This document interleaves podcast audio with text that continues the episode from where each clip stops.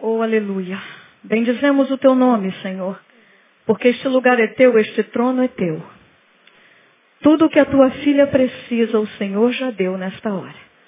A minha oração é apenas que agora se manifeste a graça, a autoridade, o conhecimento e a unção do Senhor que já repousa sobre a vida dela, em nome de Jesus. Amém.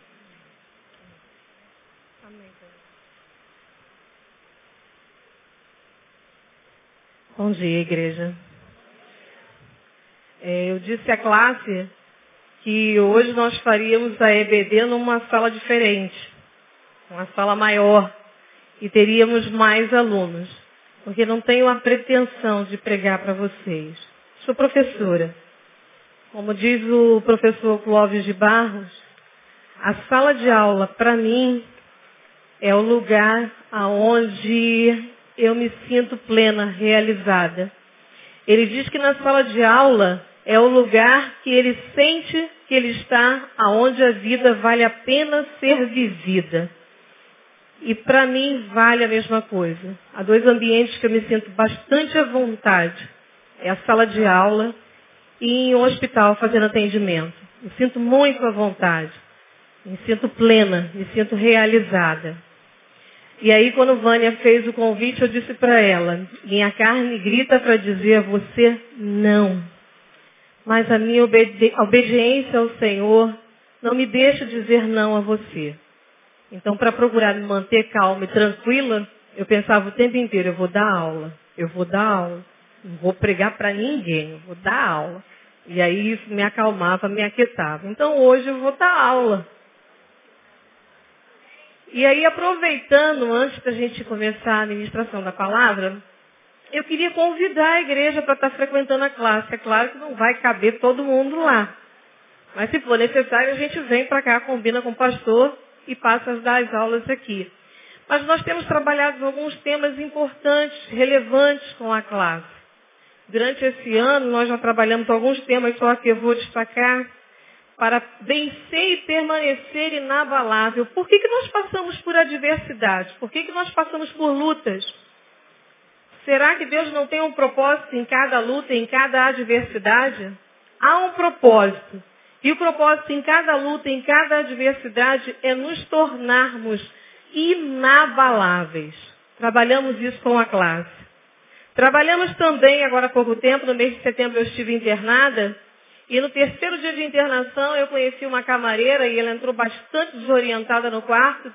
E eu perguntei a ela se ela estava bem. E ela corajosamente olhou nos meus olhos e disse, não, eu não estou bem. Você pode conversar comigo? Eu te posso, a hora que você quiser. E ela voltou durante todo o dia para conversar. A conversa foi fracionada por causa do trabalho. E ela estava com as emoções abaladas por causa de uma palavra que ela recebeu. E aí depois de um mês afastada, em outubro eu volto para a classe e nós trabalhamos a questão da palavra. As nossas palavras não podem ser apenas barulho. Não podem ser barulho. A nossa língua não pode ser uma língua indisciplinada. Guerras são deflagradas por causa de palavras. Famílias são destruídas por causa de palavras. Trabalhamos isso também com a classe.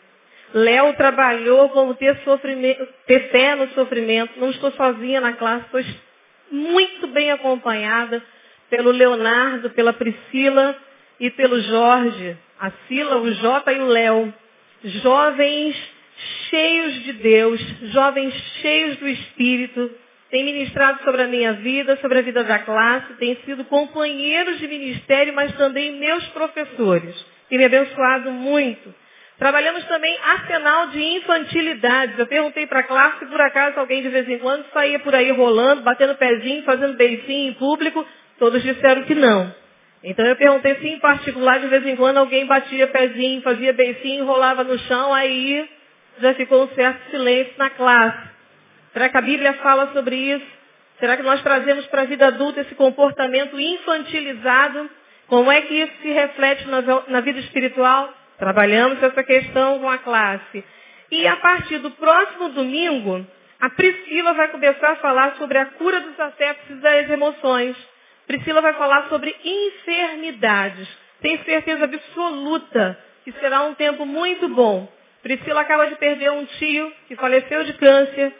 E Priscila estava conversando, compartilhando com a classe na semana passada, que sabe que o que levou a esse tio a essa enfermidade foi o orgulho, foi a soberba. E Priscila, diante dessa experiência, decidiu trabalhar com a turma essas questões. E no próximo ano, já que a gente está no finalzinho e a gente compartilha com a turma, assim, às vezes um mês e aí já está acabando o ano, nós, a partir do ano que vem nós vamos trabalhar com a turma durante alguns meses a contenda.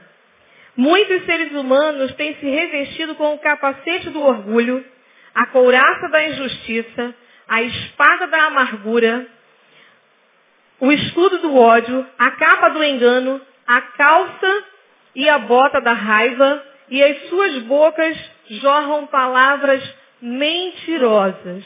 Nós vamos trabalhar a questão da contenda no nosso, da nossa vida espiritual, quais as consequências da contenda na nossa vida espiritual, e vamos estar convidando especialistas, médicos, oncologistas, para estarem ministrando, falando com a classe as consequências da contenda na vida de uma pessoa, na vida de uma família. Vocês estão convidados a estarem conosco na classe. Eu agora gostaria que vocês abrissem a Bíblia de vocês em Mateus 14.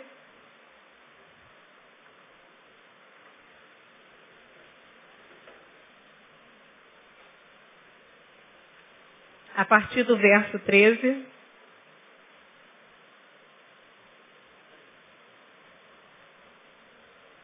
Assim diz a palavra do nosso Deus. E Jesus, ouvindo isto, retirou-se dali num barco, para um lugar deserto, apartado, e sabendo o povo, seguiu-o a pé desde as cidades. E Jesus, saindo, viu uma grande multidão, e possuído de íntima compaixão para com ela, curou os seus enfermos. E sendo chegado à tarde, e seus discípulos aproximaram-se dele, dizendo, o lugar é deserto, e a hora já é avançada. Despede a multidão para que vão pelas aldeias e comprem comida para si. Jesus, porém, lhes disse, não é mister que vão, dai-lhe voz de comer. Então eles lhe disseram, não temos aqui senão cinco pães e dois peixes. E ele lhe disse, trazei-nos aqui. E tendo mandado que a multidão se assentasse na relva, tomou os cinco pães e os dois peixes e erguendo os olhos ao céu, os abençoou e partindo os pães, deu-lhe aos discípulos, e os discípulos à multidão. E comeram todos, e saciaram-se. Levantaram-se dos pedaços que sobejaram, doze alcovas cheias, e os comeram. E foram quase cinco mil homens, além de mulheres e crianças. Oremos. Deus, é um privilégio podermos meditarmos na tua palavra. É um privilégio podermos nos reunirmos com liberdade, Pai, para te adorar, para aprender mais de ti. Nessa manhã teu povo se reúne para ouvir a tua voz, não a minha. Aquilo que eu tenho a dizer não interessa quem quer que seja. As pessoas entraram nesse lugar famintas e sedentas da tua palavra, daquilo que o Senhor tem a revelar nessa manhã. E nós clamamos a Ti, Deus, que por misericórdia Tu me use. E que por misericórdia os ouvidos sejam abertos, ó Pai. Que os olhos sejam descortinados. Que ninguém saia desse lugar da mesma forma que entrou. Mas que saiam desse lugar impactados e transformados pelo poder que há na Tua palavra. Santo Espírito de Deus, passeia em nosso meio. Pai, se houver alguns ossos ressequidos nesse lugar, que se levante um exército forte ao extremo, meu Senhor é o que te pedimos nessa manhã e já te agradecemos na autoridade do nome de Jesus Cristo. Amém e amém. O texto que nós acabamos de ler tem a resposta de Deus para um grande problema humano. E que problema seria esse? Vamos supor que alguém procurasse você e dissesse, contasse o seguinte drama. Há muito tempo eu estou morto na igreja. Ninguém sabe. Minha mulher não sabe, minha família não sabe, a igreja muito menos. E por favor, não me entenda mal. Não é que eu esteja vivendo em práticas pecaminosas. O problema é pior do que isso, porque se pelo menos eu estivesse vivendo em práticas pecaminosas, eu saberia por que estou assim. Não é isso, mas eu me sinto como se estivesse morto. Não tenho mais prazer na leitura da palavra, não tenho mais prazer na oração. Não busco mais a Deus, não sinto mais prazer de estar na presença do Senhor. Eu apenas abro a Bíblia para preparar o sermão, porque preciso preparar o sermão, mas nem eu mesmo acredito naquilo que eu prego. Eu estou morto e ninguém sabe. As pessoas estão sempre esperando de mim, desejando, cobrando algo de mim, mas eu estou morto. Não me sinto mais à vontade na presença de Deus. Me sinto como um cadáver espiritual. Qual é o problema dessa pessoa? O que fazer com uma pessoa que se encontra nessa situação? A saída para os nossos problemas espirituais, a robustez espiritual, o vigor espiritual, o poder para vencer atos pecaminosos, o nosso caráter, os nossos problemas do dia a dia, está em Deus e isso é verdade. Mas suponha que essa pessoa diga para você que esta verdade já não serve mais para ele. As pessoas dizem a ele, você precisa ir a Cristo, você precisa buscar Cristo. E de fato nós precisamos ir a Cristo. Nós precisamos buscar Cristo. Nós não precisamos esperar ou acreditar em mentiras que dizem que você precisa melhorar, você precisa deixar certas práticas para então procurar a Cristo. Não, nós devemos procurar Cristo do jeito que nós estamos. Mas essa pessoa já não tinha mais vontade de procurar Cristo, já não sentia mais fome, já não sentia mais prazer. Ele se declara como um cadáver espiritual. E o que está acontecendo com essa pessoa? O que, que houve com essa pessoa? Eu vou explicar. Alguns aqui já devem ter participado de semanas de oração, congressos, os cultos. E quando termina a semana de oração, é aquela empolgação. Você procura o teu pastor, a tua pastora e diz, essa foi a melhor semana de oração da minha vida. E então você promete para Deus que a sua vida vai mudar. E aí na primeira semana você ora uma hora. Você fica uma hora na presença de Deus, você lê a palavra e você está naquele vigor, naquela animação. Afinal de contas, você ficou uma semana, uma semana de oração. Na segunda semana, você já ora 50 minutos. Na outra semana, você já ora 40 minutos. Na outra 30. Na outra 15. Na outra 5. Na outra semana, já é aquela oração de papagaio. O que foi que aconteceu? Estava tudo tão certinho. Você estava tão empolgado. O que, que houve? O que, que aconteceu com toda aquela empolgação, com toda aquela declaração de que a vida ia mudar, de que a coisa agora ia ser diferente? Agora você está aí nesse marasmo espiritual não sabe por que está desanimado, marca um gabinete, conversa com o pastor, e quer entender por que, que essa tristeza te abateu, te alcançou, e não tem resposta para isso. O que, que está havendo? Que, que houve para que você fosse alcançado dessa forma? Por que, que você precisa estar de semana de oração em semana de oração? Você já reparou que a sua vida se resumiu a isso? Semana de oração e semana de oração, congresso e congresso, monte, monte, e depois de 15 dias, acabou tudo. O que será que está havendo? O que está havendo? Simplesmente você está esquecendo de incrementar na tua comunhão com Cristo um terceiro elemento. Porque comunhão com Cristo não é só leitura e oração. Você precisa colocar o conservante. Calma, vocês vão entender. Suponha que eu recolha muitos pêssegos. Descasque esses pêssegos, ferva, coloque num pote, tampe, Seis meses depois eu volto querendo encontrar pêssegos em calda. Aí eu abro o pote. O que, que eu vou encontrar? Alguém se arrisca? É uma sala de aula. Vamos embora. Participação da turma. Pêssegos podres. Pêssegos podres. Você foi para a semana de oração. E aí você voltou todo empolgado. Colocou toda essa empolgação e o que você recebeu lá num vidro e tampou. 15 dias depois, você destampa. Está tudo podre. O que, que aconteceu? O que, que você esqueceu de colocar? O conservante. Só a minha turma está participando. Eu geralmente premio os alunos que participam da aula. Na semana de oração você recolhe esses frutos maravilhosos e então você coloca num vidro, tampa esse vidro e deixa lá.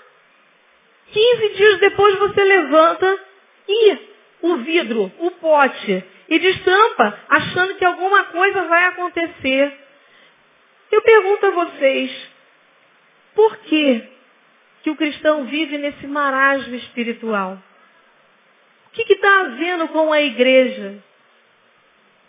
Por que, que não se tem mais, o cristão não tem mais o desejo da oração, não tem mais o desejo da leitura da palavra de Deus, não tem mais o desejo da comunhão com Cristo? O que, que está havendo com a igreja? Por que, que se criou essa dependência de que alguém tem que orar, alguém tem que dar uma palavra? O que há com a igreja?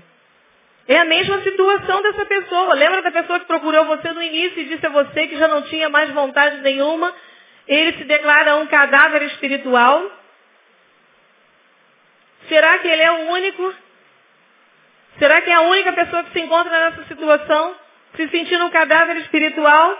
Entra e sai, ele declara, eu entro e saio da igreja, mas eu entro e saio vazio.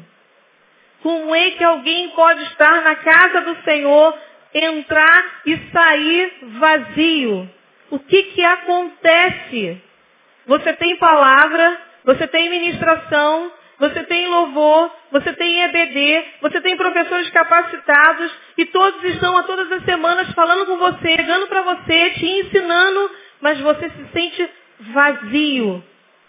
Você se sente um cadáver dentro da igreja do Cristo vivo. Como pode tal coisa? O que, que está acontecendo?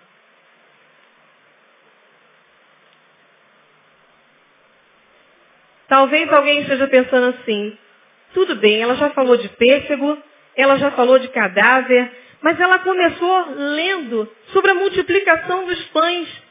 O que, que, tem a ver o texto bíblico lido com o que ela está dizendo? E aí, de repente, um já está passando um torpedo para o outro, dizendo, cara, não tem nada a ver.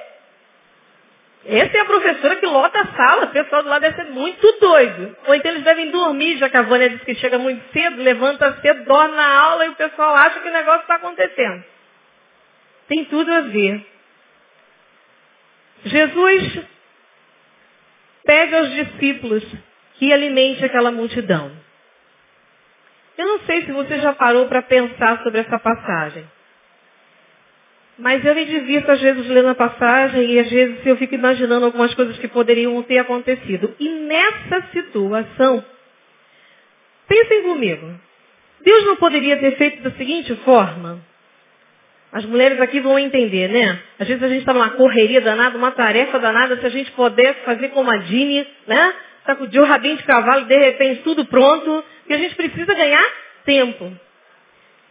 Jesus o Todo-Poderoso realizava milagres, será que ele não poderia ter dito assim? Sentem todos aí na relva. Agora, por favor, fechem os olhos. Abram as mãos. Contasse até três e num estalar de dedos teriam nas mãos pão e peixe. Poderia ou não? E por que, que ele não fez isso? E aí, quem vai participar? Aí é o convite para o Café Ideia. Ricardo vai ao café. Prestem atenção numa coisa. Jesus multiplica os pães e os peixes. Quanto tempo vocês acham que levou para multiplicar isso? Muito tempo? Foi rápido, não foi? Agora imaginem distribuir pão e peixe para 15 mil pessoas, sendo apenas 12 homens. Já pensaram nisso? O tempo que isso deve ter levado. Para que esse trabalho todo? Já era tarde, porque os discípulos disseram, já é tarde. O pessoal estava cansado. Mas por que, que tinha que multiplicar e eles é que tinham que distribuir, sendo tanta gente para alimentar, com tão pouca gente para o trabalho? Vou explicar. Jesus multiplicava os pães e os peixes, enchia os cestos, os discípulos iam e entregavam para a multidão. Os cestos ficavam vazios. Isso fazia com que os discípulos fizessem o quê? Ricardo está no café. Voltassem a Jesus. E aí, junto com Jesus, estavam eles em comunhão. E enquanto estavam em comunhão, o cesto era cheio novamente.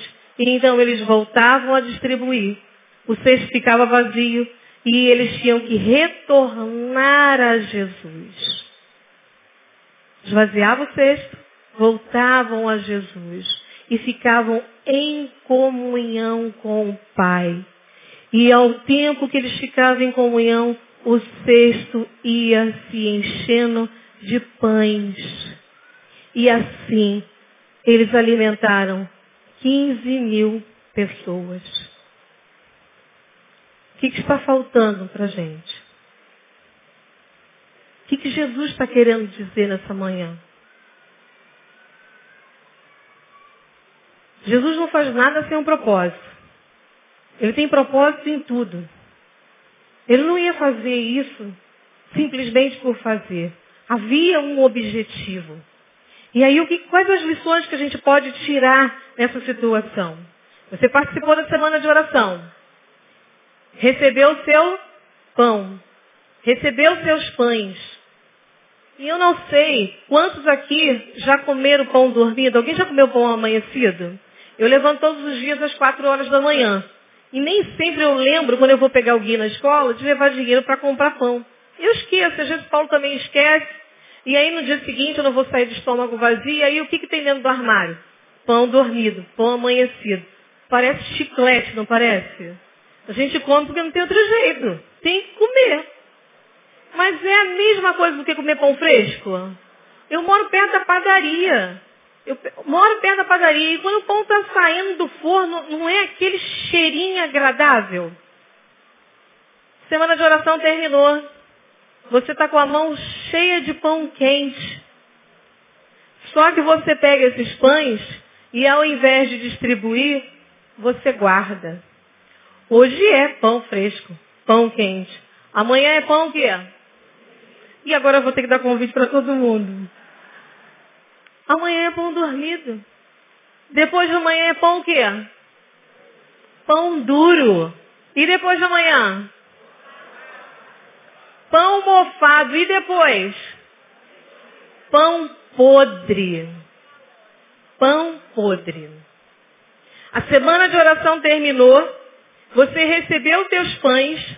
E ao invés de distribuir esses pães, você guardou os pães. Suponhamos que os discípulos chegassem a uma altura e dissessem um para o outro. Né? Pedro chega lá perto de João. Ah, João, eu, hein? Jesus tem cada ideia. Nós estamos cansados, trabalhamos o dia inteiro, avisamos a ele que era tarde, ele inventa de multiplicar pão e peixe para distribuir para 15 mil pessoas.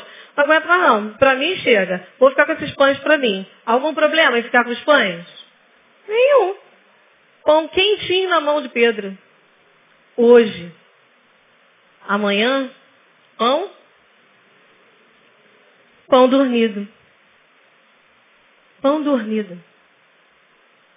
E aí, muitos na sua vida espiritual começam a fazer isso.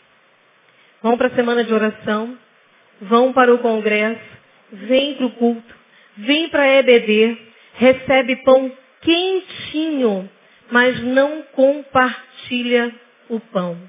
Guarda para si. Guarda para si.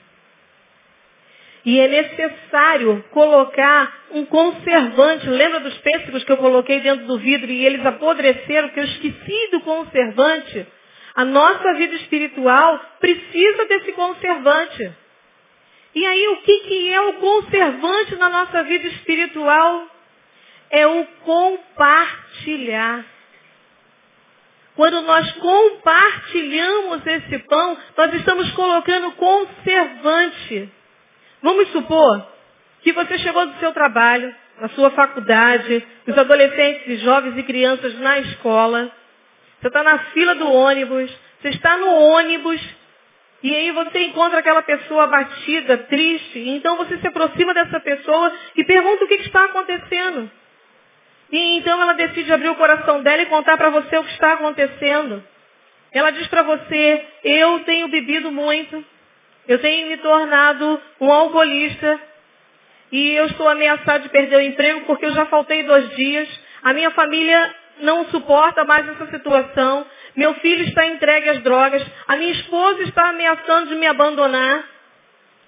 E você quer saber de uma coisa? Não vale a pena viver. Eu tenho pensado seriamente em suicídio. E então você senta do lado dessa pessoa e você diz a ela, olha, eu já conheci pessoas em situações bem mais delicadas que a tua. E Deus foi misericordioso e entrou nessa vida e transformou a história dela. Eu conheço um Deus tremendo, um Deus maravilhoso, que pode mudar a sua história. Você quer que eu ore por você? Nós podemos pegar 10 minutos do nosso almoço e eu posso trazer as escrituras sagradas e nós podemos meditar nela todos os dias. Você deseja que eu faça isso por você? E então a pessoa concorda e a pessoa diz a você, por favor, ore por mim. E aí, você que chegava em casa todos os dias e fazia aquela oração de papagaio, porque se a gente pegar um animalzinho desse e treinar, depois de algum tempo, ele vai repetir as palavras que nós ensinamos. E muitos dos cristãos fazem oração de papagaio. Senhor, abençoe meu pai, minha mãe, amém e tchau. Mas como você compartilhou o pão, quando você chega em casa, que você dobra os seus joelhos e você agradece a Deus pelo dia, pelo livramento, pela tua família, quando você está terminando aquela oração, você se lembra daquela pessoa. E então você diz, ah Deus, eu não posso dormir sem falar a respeito daquela pessoa. Certamente o Senhor viu na hora em que eu conversei com aquela pessoa. Eu disse algo a ele, Senhor, mas eu não sei se as palavras que eu disse foram capazes de ajudá-lo. Mas tu és soberano. Tu realizou um grande milagre na minha vida e tem feito milagre na vida de outros e pode com certeza fazer nessa vida. Tenha misericórdia, pobre homem, pobre mulher, envolvido nas drogas, envolvido com uma bebida, esse homem está a ponto de perder o emprego. Deus não permita que ele perca o emprego. A esposa disse que vai abandoná-lo. Senhor, toma o coração dessa mulher. Resgata essa família. E você vai conversando com Deus. E você vai conversando com Deus. E você vai ficando em comunhão com Deus. Quando você olha para o relógio, você ficou horas na presença do Senhor. E enquanto você estava ali na presença do Senhor, quando você olha, o teu cesto está cheio de pão quentinho. E no dia seguinte você sai novamente para distribuir esses pães. Mas se você fizesse aquela oração de papagaio, a oração de cinco minutos, e por que será que a gente faz essa oraçãozinha de cinco minutos? Nós não temos mais nada para dizer ao Senhor. É por isso que a oração só dura cinco minutos. Não temos nada para contar. Não vivemos experiência nenhuma durante o dia, não aconteceu nada, não esbarramos em ninguém. Sabe aquela criança na feira que fica ali esperando que você chegue? Eu estudo do lado de uma feira. E aí, sextas-feiras, as crianças descem a comunidade e ficam esperando que a gente vá para a feira.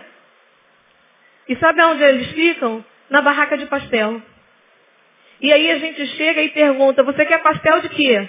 E aí ele começa, eu quero um kibe, eu quero um bolinho de aipim, eu quero um pastel. Ele faz uma lista de compras para gente do que ele quer. E aí aquela criança passou por você e você não percebeu e você também não orou à noite. Sabe aquela adolescente que você viu sentada na porta da coordenadoria? E aí você perguntou para ela o que estava acontecendo e ela confessou a você estava grávida. E além de estar grávida, ela está com o vírus do HIV. E os pais não sabem. E ela não sabe como contar. E a diretora que vai contar a história para os pais. Nós vivemos experiências assim no nosso dia a dia. Acontecem coisas o dia todo. Mas aí você estava com a cesta cheia de pão, quentinho. Mas você pega esse pão e decide guardar ele para você, levar de volta para casa, quando poderia ter compartilhado com alguém esse pão. O conservante é testificar, é compartilhar a palavra de Deus. E eu não estou falando desse compartilhar como algo que é obrigatório, você é obrigada a compartilhar o pão, você vai fazer porque alguém está mandando. Não é nada disso. Compartilhar o pão faz parte da vida cristã. O Senhor nos chamou foi para isto. Faz parte da nossa vida. Então, a partir do momento em que eu compartilho o pão e esse testificar, não é entregar um folheto de porta em porta. Não, é você se sentar com alguém, é você dizer para alguém aquilo que Jesus fez por você. Essa pessoa que disse que já não tinha mais vontade, vocês conseguem entender agora por que, que ele se sente um cadáver espiritual? Ele diz, no início, eu senti uma alegria muito grande, eu cantava, eu orava, eu lia as escrituras, eu pregava. Mas agora eu não tenho mais prazer em coisa alguma. Porque deixou de compartilhar o pão. Deixou de testificar. Quando nós nos convertemos, é uma empolgação só. A gente quer pregar Jesus até para o poste. Não é assim? Não escapa ninguém. Por que que ao longo dos anos, no desenvolvimento da carreira cristã, essa chama não é reacendida. O que, que acontece? Que eu já não falo mais, eu não vou falar nada não, deixa para lá. E a gente vai deixando para lá. Fica orando para que Deus envie alguém. Liga para alguém e diz, olha, tem alguém numa necessidade assim, vai lá você. Manda o pastor, manda a professora de EBD, vai mandando qualquer um, mas você já não vai mais. O outro vai. E o outro vai enchendo cada vez mais o cesto dele. E você que vai ficando faminto. Se nós compartilharmos um pão, se esse homem que se cansou disso e não queria mais pregar, não queria mais compartilhar o pão, se ele fosse pelo caminho compartilhando o pão, se os discípulos, na hora que pensassem assim, Pedrinho dissesse, não vou mais, e Joãozinho dissesse, vai sim, eles iriam pelo caminho cantando, louvando ao Senhor e comendo do pão fresco, porque pão fresco, pão quente produz alegria. Pão quente produz alegria. Imagine a seguinte situação. Você foi passar um final de semana num hotel fazenda. E aí você se levanta, vai fazer sua caminhada, descalço, pelo campo, na volta, você está faminto. E então servem a você pão fresquinho, quentinho, queijo feito na fazenda, broa de milho quentinha. E aí você coloca aquela manteiguinha em cima da broa que começa a derreter. Estão com água na boca? Meus alunos já estão tortos. Agora pensa naquele café da manhã com pão adormecido, pão frio. Que experiência que produz mais alegria, mais júbilo? O pão quente. O pão quente. Aí está o segredo da vida espiritual. Talvez alguém esteja pensando assim, você está querendo dizer que se eu não compartilhar o pão, eu não serei salva? Vou herdar o reino dos céus. Eu não disse isso. Alguém ouviu eu dizer isso? Nós vamos sendo salvos a partir do, do, do momento em que nós vamos cada vez mais nos aproximando do Senhor. Andando em comunhão com Ele. Porque se eu não compartilho o pão, eu automaticamente não volto a Ele. E se eu não volto a Ele, eu não desenvolvo comunhão com Ele. E não desenvolvo comunhão com Ele porque eu não compartilho o pão. Entende agora porque muitos começam a abandonar o Evangelho, se afastar do Senhor. Um dia estão lá e no dia seguinte já não estão mais. Perderam a vontade e ninguém consegue entender porque não está mais lá. Porque deixaram de compartilhar o pão. Eu não conheço a todos aqui.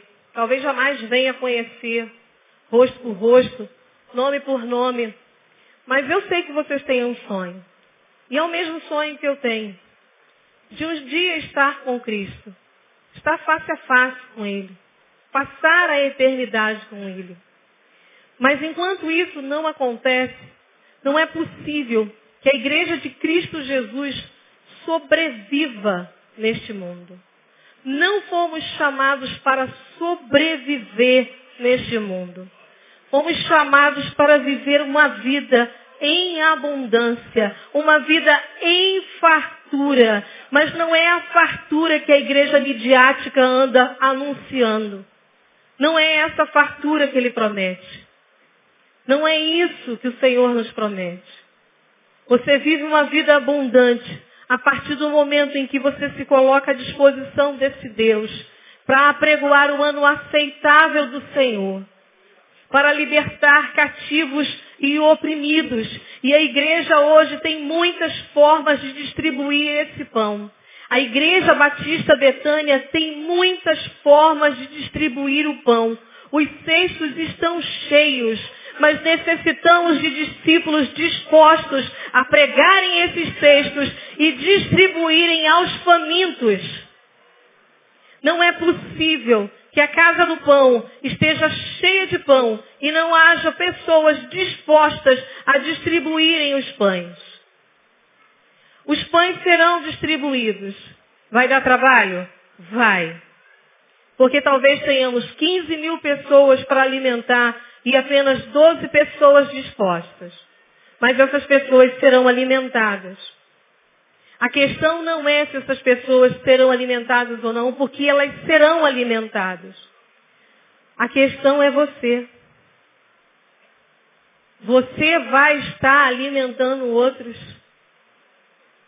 Ou você vai estar de semana de oração em semana de oração? De congresso em congresso? De monte em monte, para se sentir um pouquinho vivo. É bom estar em oração. É maravilhoso estar nos congressos. É muito abençoador estar nos cultos e abenço sermos abençoados a cada sermão. Mas a vida cristã não se desenvolve aqui e vocês já ouviram isso. Ela se desenvolve lá fora. A cada domingo, os nossos textos estão cheios. Eles são enchidos a cada domingo. Eles são enchidos a cada momento que você se dobra e se curva diante do Senhor e você o busca. Mas o que é que você anda fazendo com esses pães? O que você tem feito com os pães que o Senhor tem colocado nas suas mãos? Eu já estou encerrando, mas essa manhã eu lembrei de, de uma história e vou compartilhar com vocês. Em 1977, uma família mudou para Bom Sucesso. Uma semana depois que essa família estava morando em Bom Sucesso, uma senhora bateu na porta e pediu à mãe dessas crianças que liberassem essas crianças para estarem se reunindo na casa dela. E ela disse para a mãe dessa criança que as crianças se reuniam lá para comer um lanchinho e cantar umas musiquinhas. E a mãe liberou.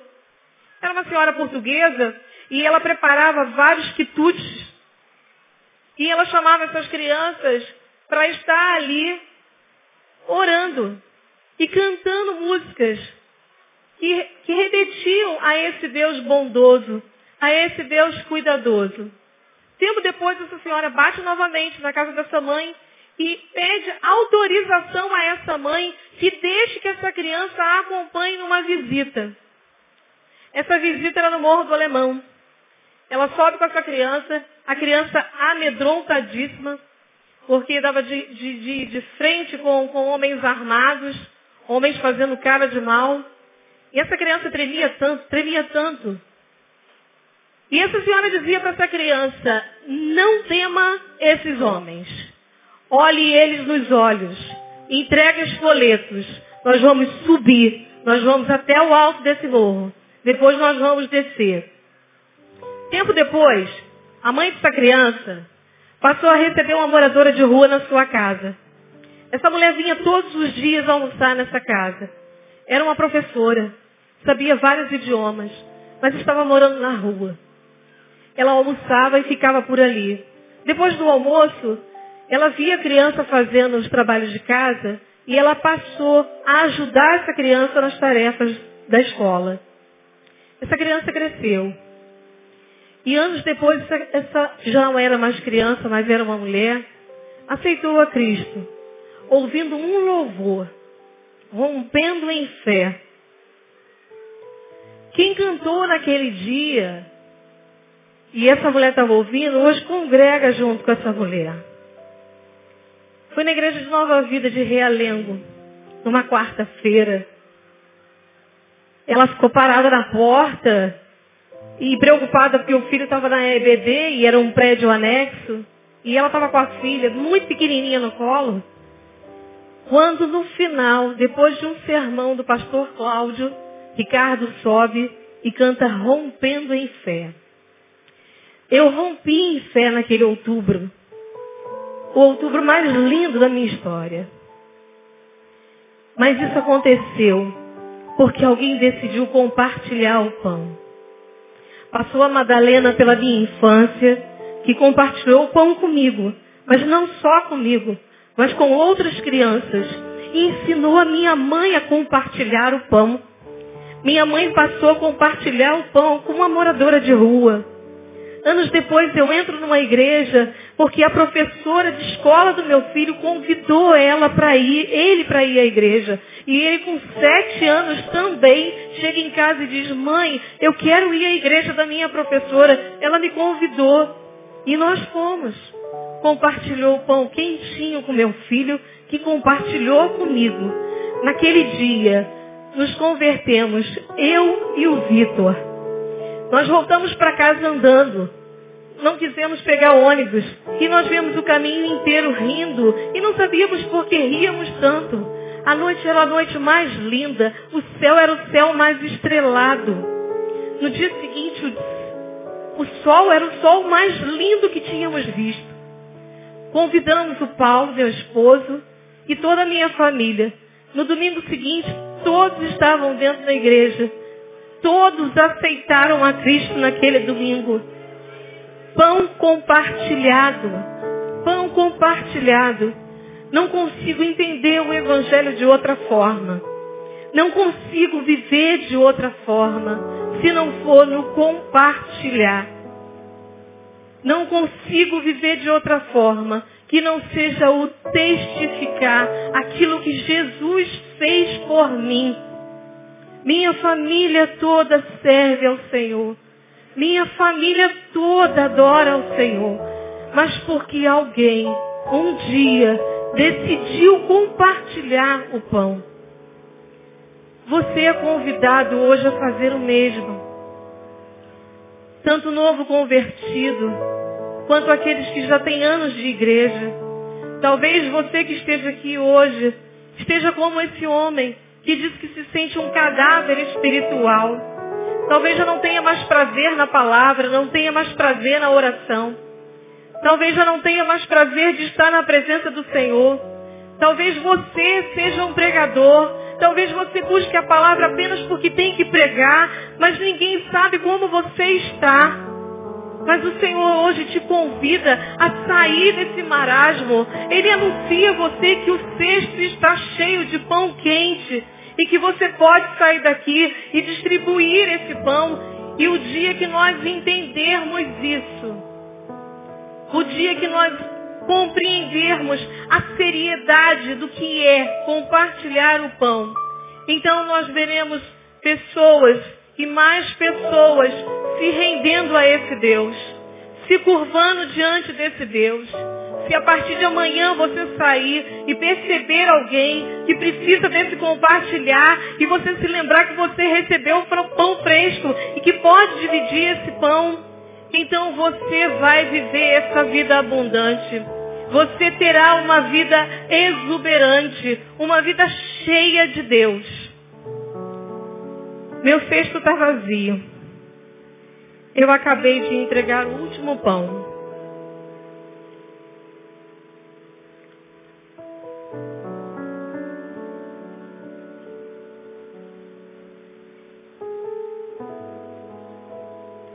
Que o bendito Deus e Pai do nosso Senhor Jesus Cristo, o qual nos abençoou com toda sorte de bênçãos espirituais nos lugares celestiais, em Cristo, como também nos elegeu nele, antes da fundação do mundo, para que fôssemos santos e irrepreensíveis diante dele, em amor, os abençoe.